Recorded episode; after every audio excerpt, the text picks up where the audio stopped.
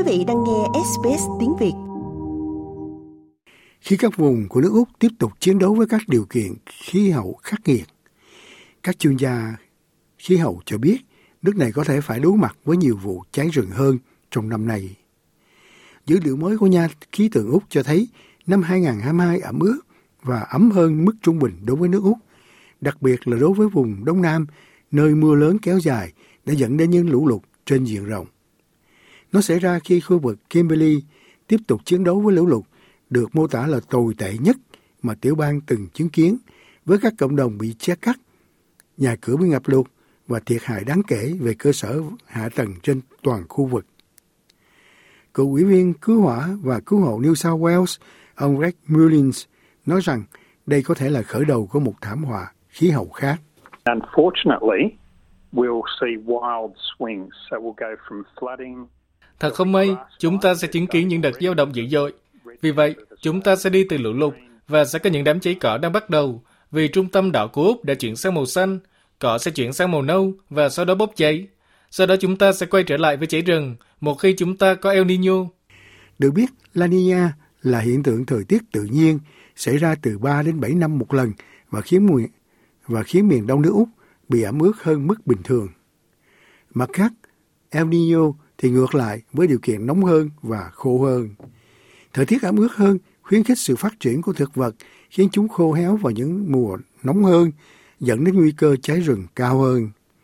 Ủy viên Hội đồng Khí hậu và giáo sư Leslie Hughes cho biết bà dự kiến sẽ có thêm nhiều mưa và lũ lụt ở các lưu vực đã bị bão hòa vào mùa hè này.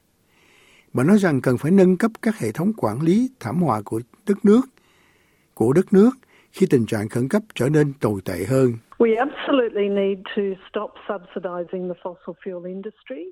Chúng ta cần phải ngưng trợ cấp cho ngành nhiên liệu hóa thạch, thay vào đó hãy sử dụng số tiền này để giúp cho các cộng đồng đối phó và thích nghi với thời tiết ngày càng nguy hiểm. Chúng ta cũng cần chuyển rất nhanh sang 100% năng lượng tái tạo. Vì vậy hãy giúp phần còn lại của thế giới làm điều tương tự. Trong đó, La Nina 2022-2023 là lần thứ ba liên tiếp và đây chỉ là lần thứ và đây chỉ là lần thứ tư với ba sự kiện La Nina liên tiếp được quan sát thấy trong hồ sơ của nhà khí tượng kể từ năm 1900.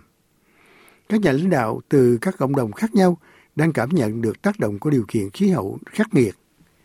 Chủ tịch Hiệp hội Bác sĩ Môi trường New South Wales, tiến sĩ Kim Lu cho biết lĩnh vực chăm sóc sức khỏe và cộng đồng đang kiệt sức. Các bệnh nhân thực sự rất chán nản và lo lắng.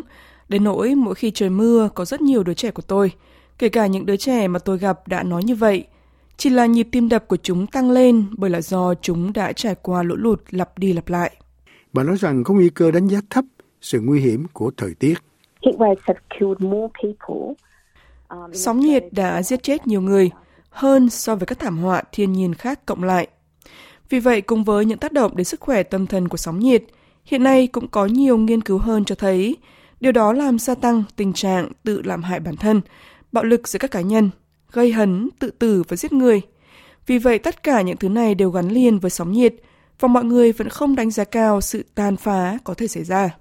Trong đó ông Martin Richards, giám đốc môi trường Kimberley, cư ngụ tại Broome, nơi bị lũ lụt tàn phá cho biết trận lũ lụt kỷ lục trong khu vực đã gây thương vong và tàn phá nặng nề đối với cư dân. Ông nói rằng người dân địa phương chủ yếu là người thổ dân của các quốc gia đầu tiên đang tập trung vào việc nhận viện trợ nhân đạo và tìm cách tiến lên phía trước. Ngay bây giờ mọi người đang thực sự tập trung vào việc bảo đảm rằng mọi người có thức ăn và chỗ ở, cũng như bắt đầu lập kế hoạch xây dựng lại các cộng đồng xa xôi này, chủ yếu là các cộng đồng thổ dân ở Kimberley. Cũng ở phía Bắc, ông Mick Dan, một nông dân ở bờ biển Sunshine cho biết lũ lụt đã làm gián đoạn việc bán hàng nông sản. Đây là năm tồi tệ nhất mà tôi có thể nhớ về dự báo kế hoạch canh tác của chúng tôi bị gián đoạn. Ở đây tại Queensland, chúng tôi đã bị lũ lụt liên tục trong khoảng 4 tháng. Chúng tôi sắp xếp trang trại của mình trở lại và sau đó chúng tôi sẽ trồng trọt. Rồi chúng tôi sắp xếp trang trại của mình lại với nhau và sau đó lại trồng trọt. Rồi sau đó chúng tôi sẽ có lũ lụt và lũ lụt và lũ lụt Điều đó có nghĩa là chúng tôi vừa trải qua một mùa thực sự bị gián đoạn. Điều này có nghĩa là giá trái cây và rau quả tăng chóng mặt. Chúng tôi đã thấy sự gia tăng trên toàn diện về giá trái cây và rau quả. Ông nói thêm rằng cần có cái giải pháp dài hạn hơn để giảm bớt áp lực cho nông dân. Trong đó, Ủy viên Hội đồng Khí hậu David Caroli tin rằng việc cắt giảm khí thải nhà kính là một giải pháp thiết yếu lâu dài nhằm giảm tác động của biến đổi khí hậu đối với các hệ thống thời tiết và giúp bảo vệ cộng đồng.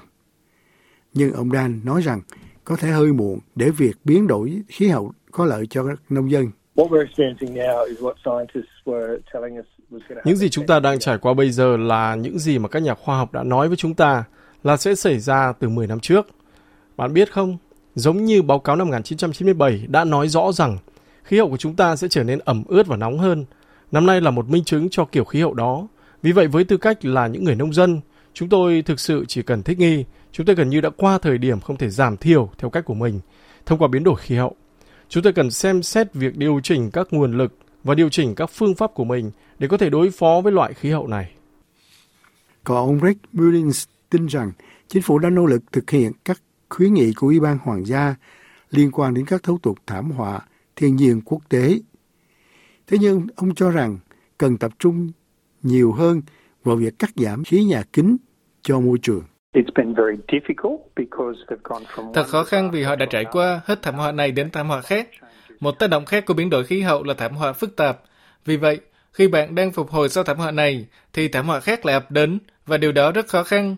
Việc các chính phủ thực sự phải tập trung vào là giảm thiểu tác động của biến đổi khí hậu. Vì vậy, chúng ta phải nhanh chóng giảm lượng khí thải, bởi vì điều chúng ta phải tập trung vào là loại hành tinh mà chúng ta sẽ để lại cho con cháu của chúng ta cùng các thế hệ tương lai.